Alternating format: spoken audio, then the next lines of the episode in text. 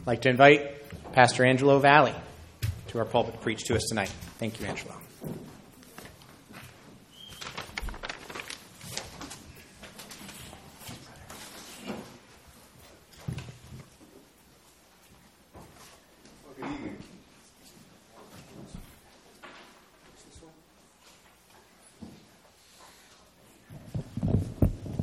Good evening. We are glad that we can come together as God's people to hear His Word, to be encouraged by it. This evening, before we come to the reading of God's holy, inspired, and inerrant Word, let us take a moment to pray. Would you bow your heads with me at this time? Let us pray before we seek God's blessing for us. Father in heaven, we thank you again for the gift of your holy Word. We thank you that in your mercy and kindness that you have given it to us. You have proclaimed your glory as creator through all of creation. But you reveal yourself most clearly as Redeemer through your Old and New Testament. We ask God that tonight, by the gift of your Holy Spirit, we might understand this word more, that we might see the treasures that are there for us already, that would produce much fruit in our hearts and lives, so that we would be changed. We're not seeking to merely jump through uh, endless religious hoops, but but to come into your presence and be transformed, to know that we have met with the living God. And to that end, we pray that you would help us.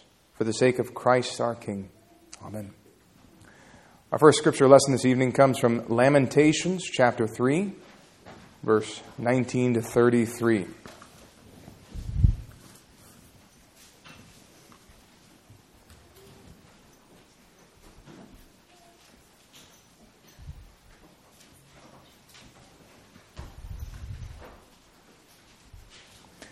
Again, Lamentations chapter 3, verse 19 to 33. Let us give careful attention to the reading of God's holy, inspired, and inerrant word.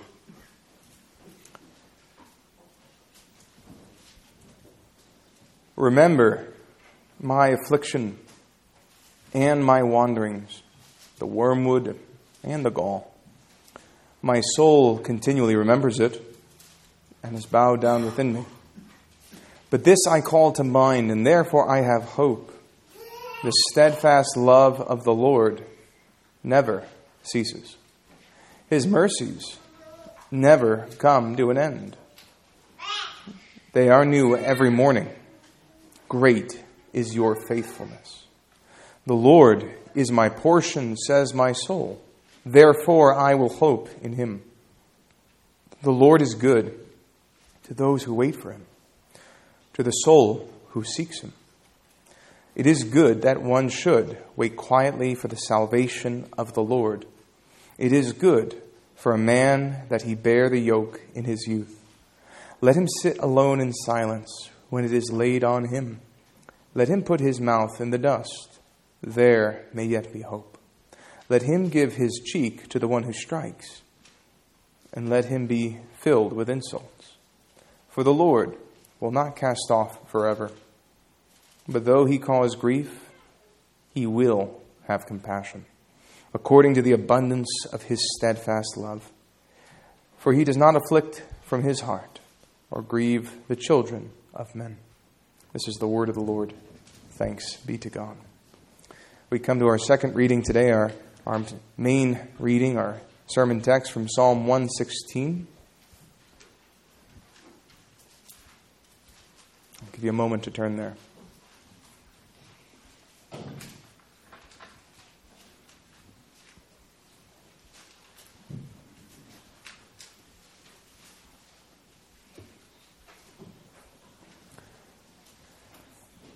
I love the Lord because he has heard my voice and my pleas for mercy. Because he inclined his ear to me, therefore I will call on him as long as I live. The snares of death encompassed me, the pangs of Sheol laid hold on me. I suffered distress and anguish. Then I called on the name of the Lord. O Lord, I pray, deliver my soul. Gracious is the Lord and righteous. Our God is merciful. The Lord preserves the simple. When I was brought low, he saved me. Return, O my soul, to your rest, for the Lord has dealt bountifully with you. For you have delivered my soul from death, my eyes from tears, my feet from stumbling. I will walk before the Lord in the land of the living. I believed even when I spoke. I am greatly afflicted. I said in my alarm, All mankind are liars. What shall I render to the Lord for all his benefits to me? I will lift up the cup of salvation and call on the name of the Lord. I will pay my vows to the Lord in the presence of all his people. Precious in the sight of the Lord is the death of his saints. O Lord, I am your servant. I am your servant, the son of your maidservant. You have loosed my bonds. I will offer to you the sacrifice of thanksgiving and call on the name of the Lord. I will pay my vows to the Lord in the presence of all his people. In the courts of the house of the Lord, in your midst, O Jerusalem, praise the Lord. This is the word of the Lord. Thanks be to God. I love the Psalms. Our church at the present is preaching through them. We're on Psalm 4, so there's quite a bit of distance between this psalm and where we are.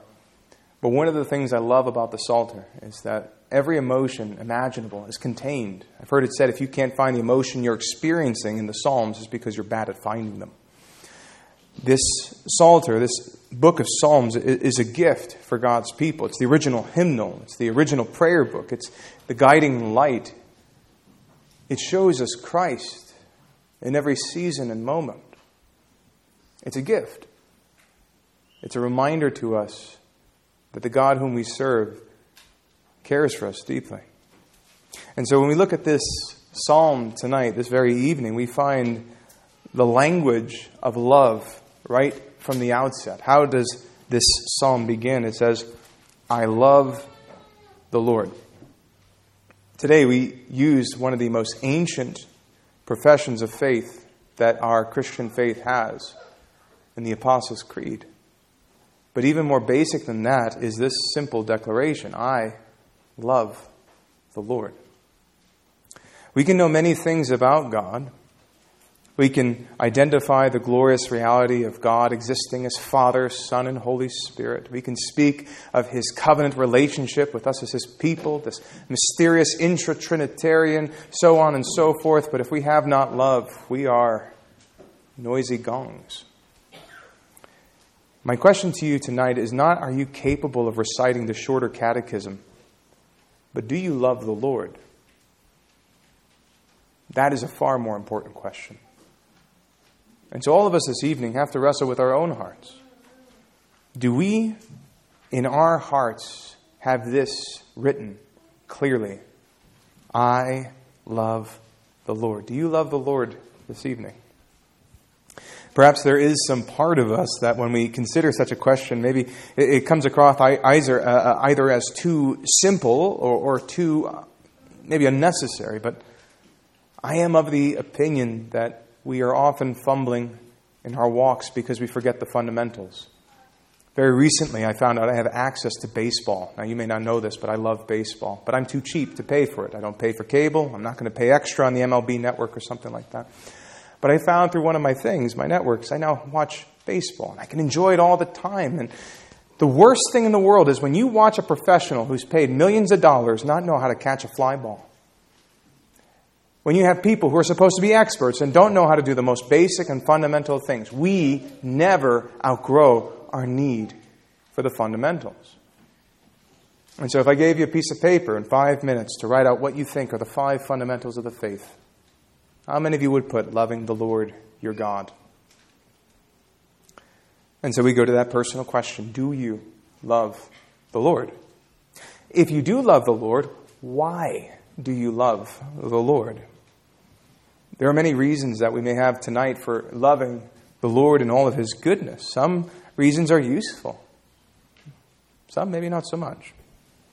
Maybe a different question that might be raised is how? How do you love the Lord?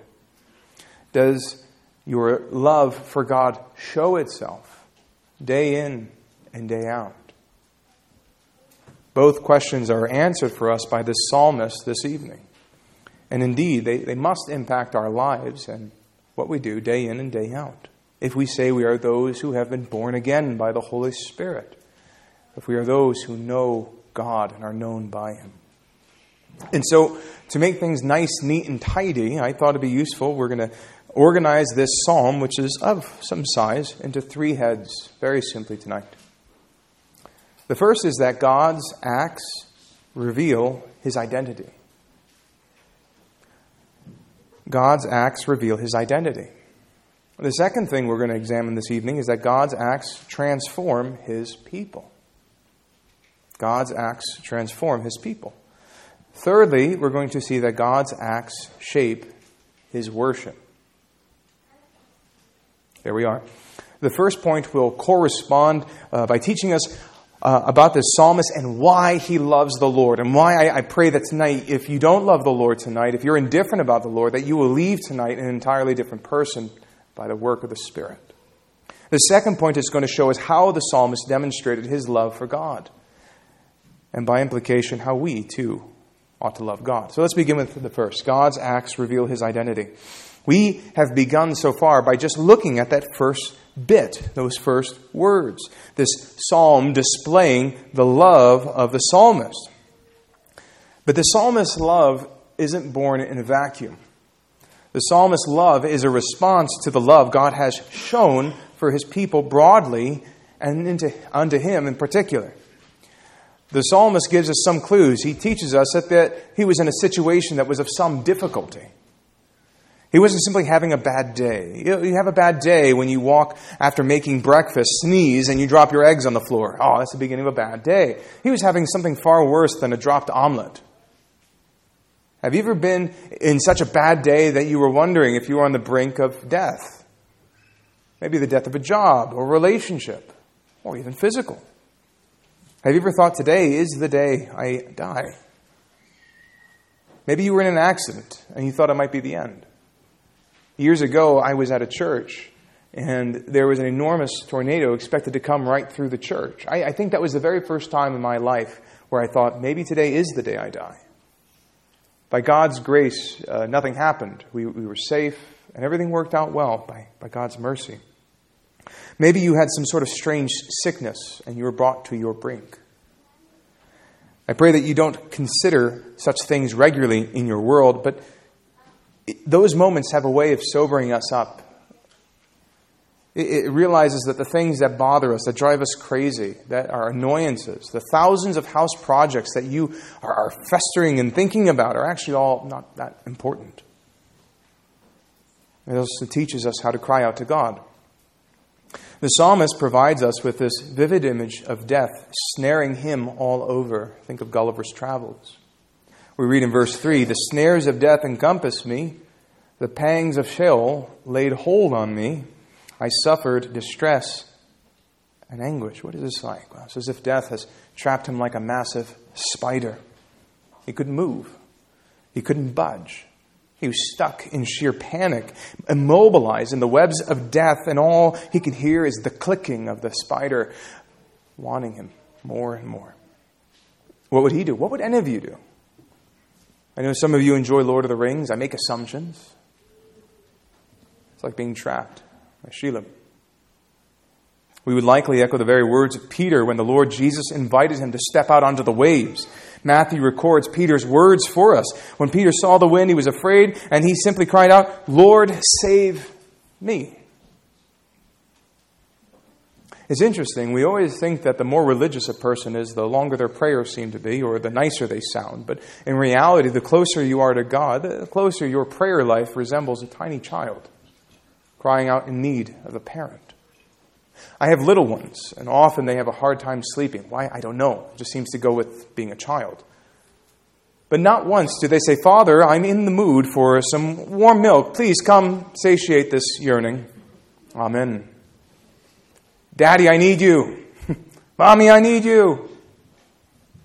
How many of you have a relationship with God where you can just be that honest? Lord, I need you. And that's enough. Moving on. All Peter could do in that moment was cry out to God in fear. And there we see a picture very similar to our psalm reading tonight. The psalmist was in a mortal situation. He cries out to God, and in the moments of fear, moments of distress, God saved him. We read this. Now I'm going to read verse 1 and 2, and then jump to verse 4. I love the Lord because he has heard my voice and my pleas for mercy because he has inclined his ear to me. I called on the name of the Lord. O Lord, I pray, deliver my soul. Notice that both in the case of Peter and in the case of the psalmist, these cries from the darkness, as I mentioned, are, are quick, short cries for help. We have to recognize that God is not moved sometimes by our long prayers, but our short ones. Every so often, when my wife and I ride around, we see houses that have been afflicted by fire. There seems to have been a house, if you drive this way, to uh, Altoona or Hollidaysburg or something like that, post, uh, right before Geesey Town, if you're coming from where we are, there's a house that clearly set ablaze at some point, and it's still there. It has the char still around it. Now, if these people were there in the midst of a fire, what do you think their comments would be? Help, get up, get out, call the fire department. Quick, short bursts of desperation. Notice that when the psalmist recounts how God saved him, he, he is straight to the point deliver me, deliver me, deliver me. And our God, who is wonderful, who is gracious, who is righteous, we're told inclined his ear to the psalmist in verse 2. Sometimes we act as if God is off on a golf trip and he forgets to hear us. Sometimes we act as if God isn't actually all that interested in what we have to say. But that's not the image we find in the scriptures tonight. We find a God who's intimately concerned with our lives, with our futures, with our suffering. Now, of course, God doesn't have ears. John 4 tells us that God is a spirit, but this is symbolic or figurative to tell us what God is like. Uh, the great pastor theologian John Calvin described uh, in this way he says, As nurses commonly do with infants, God is wont in a measure to lisp in speaking to us. Thus, such forms of speaking don't so much express what God is like as as much to accommodate the knowledge of Him with our slight capacities. In other words, the Bible uses these pictures to help us understand who God is. When you explain a complicated issue to a child, well, that's what God does with us in the Scriptures. The book of Psalms is ripe with these sorts of images because they're meant to help us understand what God is like. The Psalms are meant to be a guide to teach us what God is like. God is carefully listening for the cries of his people. What are you crying out to him for tonight? What is it that's drowning your soul? What is it that when you get up at three in the morning, just the first thing you think about, or four, or six, or so on. It's comforting to know that God is not too busy for you. I've recently found out that I am now uh, living as a neighbor to four small skunks. I called pest control. They were too busy for me. It's a very unfortunate thing. It's frustrating because I have a need and they can fill that need, but they are too busy. Isn't it good to know that God is never too busy for us? God is never too busy for you when your children are sick or when you're exhausted and you're not sure what's the next step. God is never too busy for you when you pray and say, God, help me understand your word. God is never too busy for you when you need His help and protection, His strength, His guidance, His clarity for your world. He isn't too busy for you.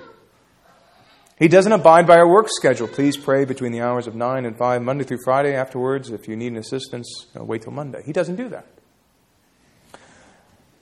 We're told in Psalm 121, one of my favorite Psalms Behold, he who keeps Israel will neither slumber nor sleep. And so I want to encourage you tonight that as you leave this place and go on through your week, to be reminded of this regularly that God has inclined his ear to you for the sake of Christ. Paul reminds us in Acts 17, he says, He's actually not far from each one of us. Do you feel far from God tonight? The Bible says He's actually not far from each one of us. Because of Christ, we can call to Him at any moment, and He's not too busy for you. And what God does as we draw near to Him is He sanctifies us. He sanctifies our pain. Do you know God sanctifies our pain? He uses it to draw us closer to Him. Alexander Maclaren notes sorrow is meant to drive to God. When cries become prayers, they are not in vain. This is our lesson from the Psalms tonight. God is not indifferent about your pain. He's not. God is not unmoved by your suffering. God ignores none of his people. He says in Hebrews 7:25, he is able to save to the uttermost those who draw near to God through him, since he always lives to make intercession for them. This is appropriate. Uh, our church is German Reformed, so we celebrate Ascension. Uh, we celebrate Pentecost and things like that. This Sunday, typically, many churches would consider the redemptive, historical, once for all reality of Christ's ascension. One of the great benefits for us as the people of God that Christ has ascended to the right hand of the Father is that he lives to pray for us as his people. It's a great comfort to us. Why does he do that? Why would anyone do that? No, by his actions we learn about his identity. He is the sort of God who hears the cries of his people, the sort of God who acts on their behalf in the moments of their need. But even more clearly, we find this in verse 5 of our text Gracious is the Lord and righteous. Our God is merciful. And so I want to ask you when you view God this evening, are you viewing him as merciful? Or is he something different? Do you view him as the angry lawgiver? The one who's there to thump you because you had a bad thought when you were 12, and he hasn't forgotten. We don't want to make light of the righteousness of God. It is serious, and his justice is true. But we also learn about the beauty of his mercy because of Christ, the mercy that he makes available for all who repent and believe. These attributes are, are like facets of a diamond. They come together to highlight who this God is. Notice that the first word in verse 5 of our text tonight is gracious. What does that mean? He gives us what we do not deserve. If you are here tonight and think that God owes you something because you come to morning and evening worship, but you do X, Y, and Z, you have missed the entirety of the Christian faith. God owes us nothing. And what He gives, He gives by grace alone. We deserve His wrath, He gives us His mercy. We run from his presence and he, he pursues us as the hound of heaven. We are enslaved and kiss the chains that hold us to the ground. We are set free by our Savior who took our chains upon himself. He is righteous. We see the holiness of our God who cannot forsake his holy character. Again, as we see, God is not indifferent about sin. He confronts it, but he does this through his Son. Which leads us to the next phrase in verse 5 our, God is merciful. What is often lost in our English translations is this enduring and ongoing character surrounding the word merciful. God is not merciful once. You get one get out of hell free card, and after that, you're done. He doesn't do that. He is persistently merciful. He is persistently compassionate. He is persistently one who is gracious. This is what we saw tonight in Lamentations 3. Now, if you don't know this, Lamentations is the saddest book in the Bible. And yet, in the saddest book of the Bible, written by the saddest prophet in the Bible, likely Jeremiah, in the very heart of the book, which is not accidental, and I mean that literally, the middle of the book, you find this Lamentations 3:32. Though he cause grief, he will have compassion according to the abundance of his steadfast love. It's this merciful, compassionate disposition which is displayed before us. Again, in verse 6 of our text tonight, the Lord preserves the simple. How many of you are thankful for that? I am. Again, the language of preservation or guarding. It's not a single time. He doesn't just protect you once, it's a perpetual task. He's perpetually gracious to you, He's perpetually preserving you. But he does more than guard the simple. He trains them up. And his chief means of doing that, of taking us from simplicity to wisdom, to, to go from paragons of foolishness to paragons of wisdom, is by means of his word. We read that in Psalm 19:7. It says there, the testimony of the Lord is sure, making wise the simple.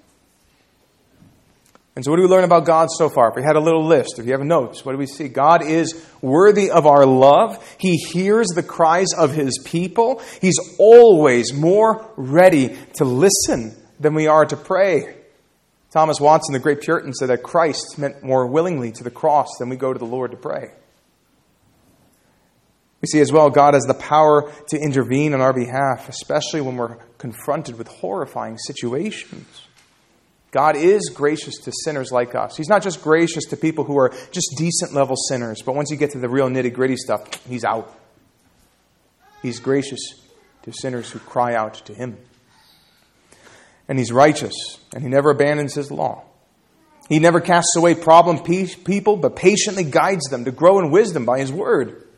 And we learn one more thing from this psalm. We're looking at verses 8 and 9 if you have your text open about our great God's act of deliverance. We read there, For you have delivered my soul from death, my eyes from tears, my feet from stumbling. I will walk before the Lord in the land of the living. What is the psalmist trying to bring to our view?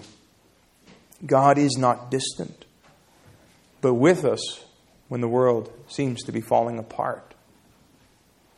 God's past faithfulness empowers us as his people to face every obstacle with hope. Because even if we find ourselves with a hurdle which seems too great, we are reminded that nothing is too great for our God. Just as God has saved his people in the past, so shall he save them today, and tomorrow, and the next day, and the next month, and the next year, and the next generation. This is what the psalmist realizes. He rejects the comfort and strength of men and women. Verses 11 and 12 in our text is not so much a, rejection as we read it of decent people or something like that, as much as a declaration that God alone must be our strength. And so when the acts and character of God are considered, there's only one appropriate response, and it's worship. Which brings us to our second point then that God's acts transform his people. The psalmist asks this pertinent question in verse 12. Look at it with me. What shall I render to the Lord for all of his benefits to me? God saves your soul. What do you owe him? Somebody helps you out with a task. You have to move some furniture. How do you thank them? If you're cheap, like me, you buy them pizza, and that's, that's enough. But what do you do with somebody who saves your soul? What is the appropriate response? What do you have? Well, how, how much money do you think that would be? How many favors or gestures do you think that would be? What would be enough? Martin Luther, the great Protestant reformer, wrote this. He said, We can return nothing to God except the vows of praise and confession, for we have all things from Him, and He needs nothing of our goods. We might think of, of St. Augustine, uh, that early pastor he says this Who's called upon him save he whom he first called? And so we return to this abiding dynamic that our God is not just initially merciful, but persistently merciful, kind, and gracious. I want to note with you that the psalmist, as he's responding to this goodness of God, he makes promises to God. Look at verse 13 and 14 with me. This is the I wills. What will he do? I will lift up the cup of salvation and call on the name of the Lord. I will pay my vows to the Lord in the presence of all his people. Well, what do we do with this cup image? Well, we might first think of a literal cup. There's a cup such as a drink offering. We can read about that in Numbers chapter 15, verse 10. Is there something else going on? There's a symbolic cup that we see in Psalms 23. Remember, we're dealing with poetry here, people. We're drawn to language there where it says in, in Psalms 23 You prepare a table before me in the presence of my enemies, you anoint my head with oil, my cup overflows. And so as we follow the psalmist's thought through this, we see this faithfulness and this mercy of God. We're looking at his compassion, and then we look at verse 15, which says, Precious in the sight of the Lord is the death of his saints. Now, this seems weird for us. We live in a culture that doesn't deal with death. We don't know how to mourn, we don't know how to grieve, we don't know how to process. We run from these things, we don't talk about them.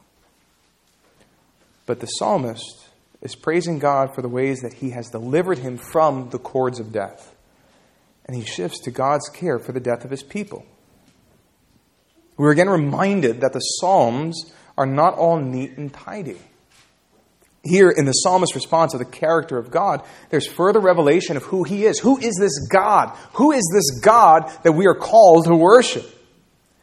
We learn that God is not unmoved by the death of his people. Just yesterday, I was talking with a member of our church who's preparing for his father to enter into glory. It may have already happened. Got to pray with him and encourage him. Is God indifferent about the death of his saints? No. The text right here tells us that he cares for his people even in their last moments. He cares for them. And how could he not? They are his own. We're reminded of the Lord Jesus, who knew full well that Lazarus would be raised from the dead by his own hand, and yet we're reminded in John's gospel most vividly that Jesus was moved. He wept. Shortest verse ever as a kid. If you wanted to win for Bible memorization, that's the one you jump on. That's two words. Why does Jesus weep? You learn something about his heart. He wept as he approached the tomb. God is not indifferent about our pain. And it has to cause us to sing and to worship, to rejoice, to have hope, to have comfort, to do something other than try and dull our senses with the somas of this world. At the reminder of the character of God, the psalmist renewed himself again as one who belongs entirely to God. Read this in verse 16 with me. O Lord, I am your servant. I am your servant, the son of your maidservant. You have loosed my bonds. What would your I am sentence be today if you were honest with God? I am your what? Are you God's servant today? Could you say that in good conscience? That you're seeking to be God's servant? Is God a means towards your kingdom building? Or are you seeking to serve and aiding His? The rest of the psalm reads much the same. And so we come then to our final point. God, God's acts shape his worship we find promises of worship and thanksgiving, and they're always guided under the auspices of public worship. Notice that the psalmist says here that he will honor God with sacrifices, with prayers, with vows. And all of it is going to be accomplished in a very public way. Notice that the Bible does not celebrate this kind of privatization of religion. Religion is for what you do in your private, you don't talk to people about it, don't let it bleed out anywhere. That's you. Keep it there. That's not in the Bible. The sort of response we find here is public, it's visible, it's evident. If you got a bad haircut, everyone knows you got a bad haircut. You can't wear that hat forever. Something happens to you, it's public. God has come and invaded your world and transformed you from the inside out, it's going to become very public in the relationships of your life, in your profession, depending on what you do, God's work within you always manifests itself visibly. And so the psalmist says that. He says, In the presence of all his people, in the courts of the house of the Lord, in your midst, O Jerusalem, praise the Lord.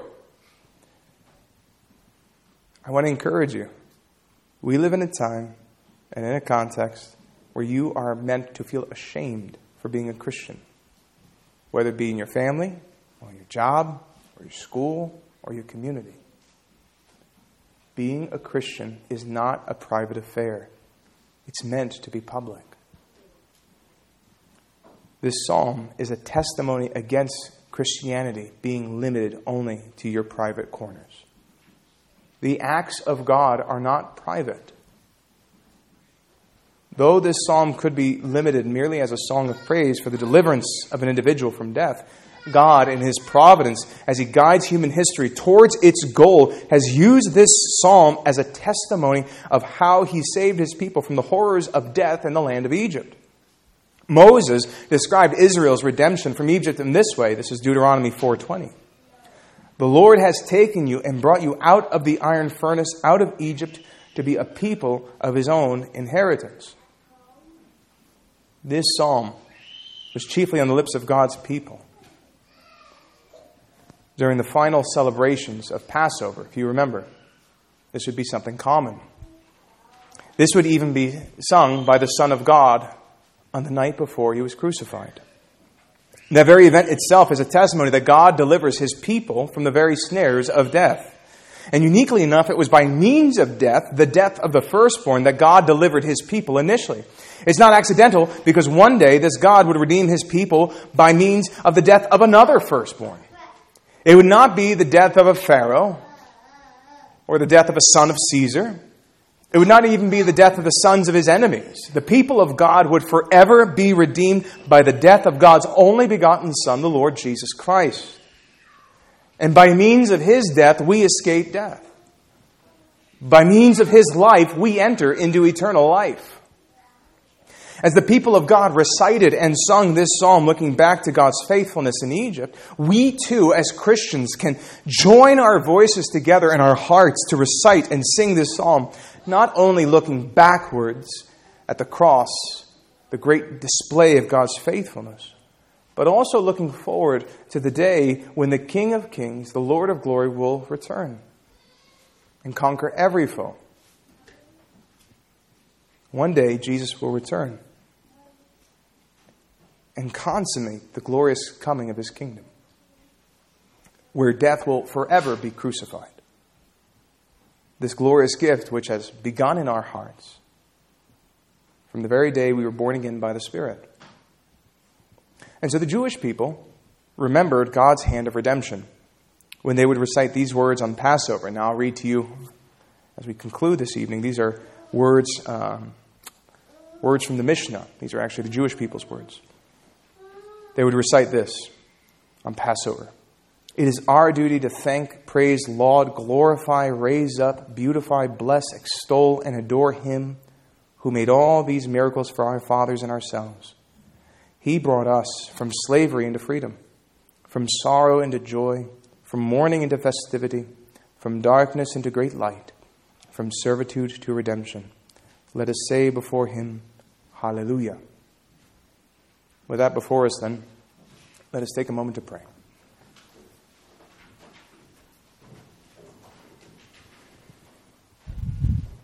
Father, we thank you again for the gift of your holy word, which guides us and leads us into the truth. We thank you for the gift of your holy Son, who has come to redeem us from the pangs of death, who willingly submitted himself to it.